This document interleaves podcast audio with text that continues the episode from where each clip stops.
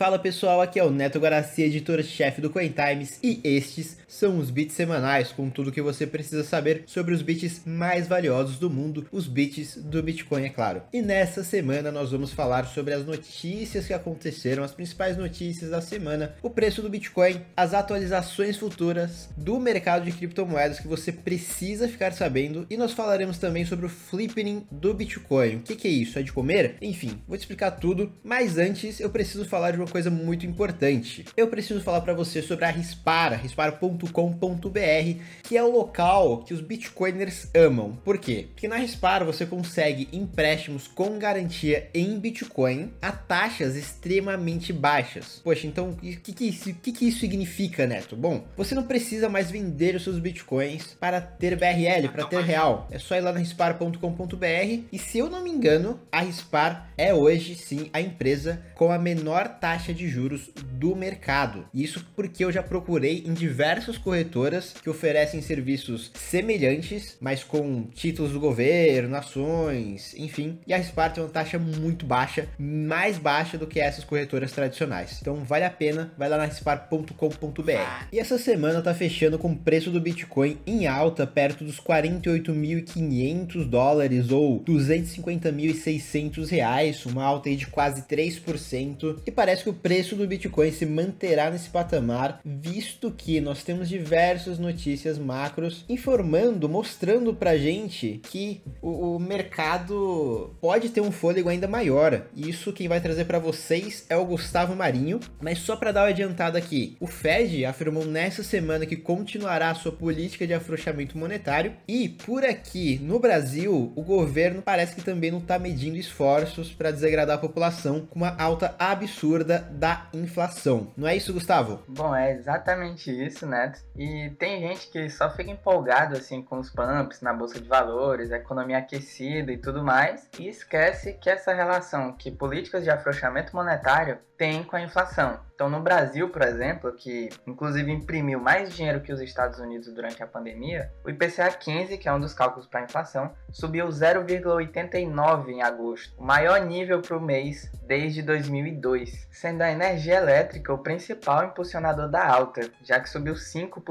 E falando em desagradar a população, Paulo Guedes não se ajuda, culpando a falta de chuva e perguntando qual o problema de pagar uma energia um pouco mais cara. E lá nos Estados Unidos, o Jerome Powell, que é o presidente do Fed, falou na sexta-feira que vai frear a compra de títulos públicos, mas que os juros ainda vão se manter lá embaixo. Então, traduzindo, vão pisar um pouco no freio, mas continuam com as políticas extremamente expansionistas. Crédito artificialmente baixo para todo mundo, como se não houvesse amanhã. E enquanto isso, a confiança no dólar vai sendo minada, né? O que historicamente tem sido positivo para o Bitcoin. Para quem acha que a força da lei é o suficiente para segurar o valor de uma moeda, esquece que no Brasil mesmo nós tivemos 7 moedas diferentes, sempre por causa da inflação. Então, claro que a economia dos Estados Unidos está em outro patamar, não estou comparando. Mas desde 71, quando o dólar perdeu seu lastro no ouro, os Estados Unidos já acumulam inflação de aproximadamente 574%. E é por isso que eu acho curioso quando as pessoas comentam que o Bitcoin não serve como moeda, é muito volátil,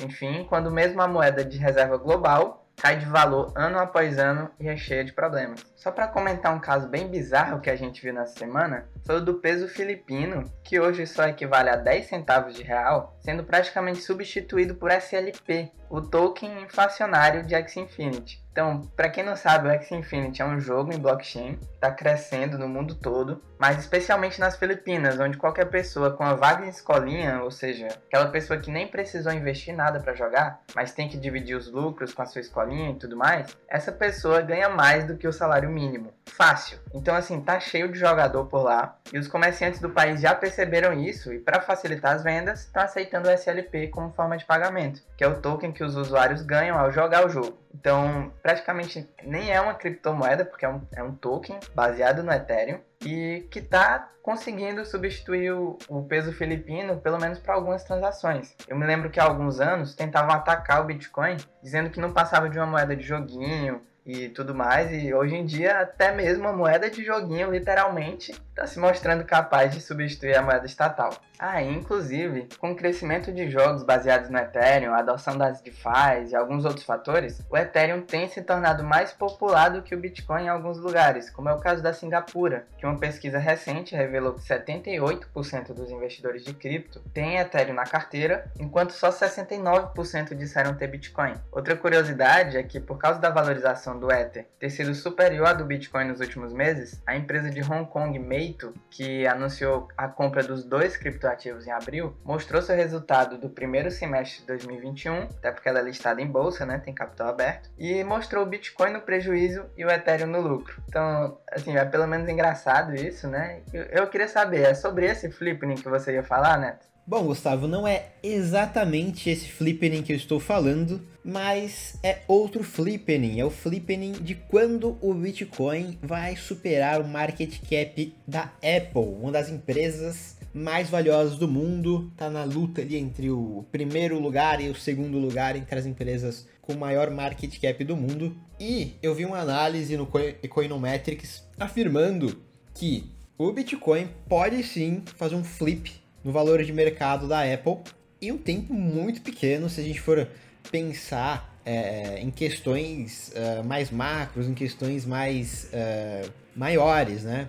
Porque a Apple hoje tem um market cap gigantesco e esse market cap é de cerca de 2,5 trilhões de dólares, enquanto o Bitcoin tá chegando aqui no 1 trilhão, né? Então há muito caminho sim para o Bitcoin explodir de preço. E essa análise do Econometrics, ela me deu, no caso, alguns cenários.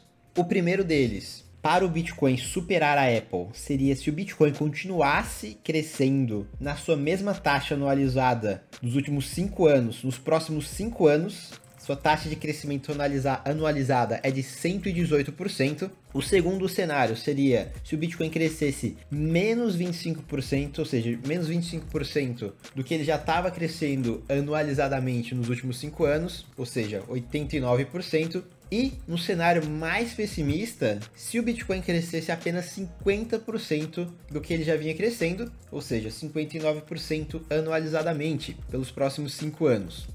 O que aconteceria com o Bitcoin e quando ele conseguiria superar a Apple? Bom, no cenário mais otimista, Bitcoin crescendo na sua taxa atual, ele superaria o market cap da Apple em 2023. Já nessa ideia do Bitcoin não crescendo tanto, crescendo mais devagar do que ele já vem crescendo, o Bitcoin superaria o market cap da Apple em 2024, no meio de 2024. E isso colocando no gráfico que a Apple está crescendo 22% ao ano também, conforme o que ela já vem crescendo mais ou menos nos últimos 5 anos. E no pior cenário possível, que é esse cenário do Bitcoin crescendo 50% mais devagar do que ele já vinha crescendo, o Bitcoin superaria a Apple em 2026, lá para fevereiro, março de 2026. Pode parecer uma data muito absurda? Pode parecer, mas nós estamos há 5 anos aí de 2026, não é tão grande na perspectiva do investimento a longo prazo. E o que isso significa? Que o Bitcoin ele está indo para a próxima categoria de pesos pesados de market cap mais, de uma forma mais rápida do que a gente pode imaginar, porque, poxa, o cenário mais positivo já é em 2023 aqui, tá muito perto, né? Tá muito perto. Mas eu sei que muitas pessoas clicaram nesse podcast para saber sobre o flippening do Ethereum no Bitcoin, ou seja, quando o Ethereum vai fazer, vai ter um market cap maior do que o Bitcoin. E aí a gente entra em polêmicas, porque muitas pessoas acreditam que isso nunca vai acontecer, porque o Bitcoin ele tem fundamentos melhores, mas existe essa possibilidade do flippering sim. Inclusive eu vou trazer alguns dados aqui muito interessantes, porque atualmente o Ethereum tem 41,7% do market cap do Bitcoin, ou seja, está bem longe de uma virada, no caso, por exemplo, de uma alta do mercado do Ethereum. Mas o Ethereum tem alguns números muito interessantes, que é o seguinte, há mais transações ativas na rede do Ethereum, cerca de 500%, há um volume transacional também muito grande, cerca de 125% maior que o do Bitcoin, e o volume de trade do Ethereum também está crescendo ao longo dos anos, vem crescendo devagar, mas tem sustentado algumas linhas aqui, né? Ele acabou de passar em 2020 o volume de trade do Bitcoin e tem se mantido acima, inclusive em 7 de 6 de 2021, nesse ano mesmo, aconteceu o flipping do volume do Ethereum, e também há um total de transações, de feed de transações, no qual o Ethereum já passou o Bitcoin, inclusive já passou nesse ano a quantidade de fees coletadas no blockchain. Mas, por outro lado, você tem números extremamente positivos para o Bitcoin, né? Você tem no blockchain do Bitcoin mais carteiras ativas, você tem um volume de trade muito maior ainda, você tem a quantidade de nodes da rede. Isso é muito importante, por quê? Porque os nodes também auxiliam no processo de descentralização, e o Ethereum tem pouquíssimos nodes ativos em comparação ao Bitcoin, cerca de 41% a menos. E aqui o dado mais importante, eu acho que talvez de todos, vem do Google, que é o interesse no Google pelas pesquisas em relação a Bitcoin e Ethereum. O Ethereum ainda precisa crescer 70% em relação ao número de pesquisas totais feitas ao Bitcoin para conseguir superar o interesse do BTC. Ou seja, por um lado você tem um Ethereum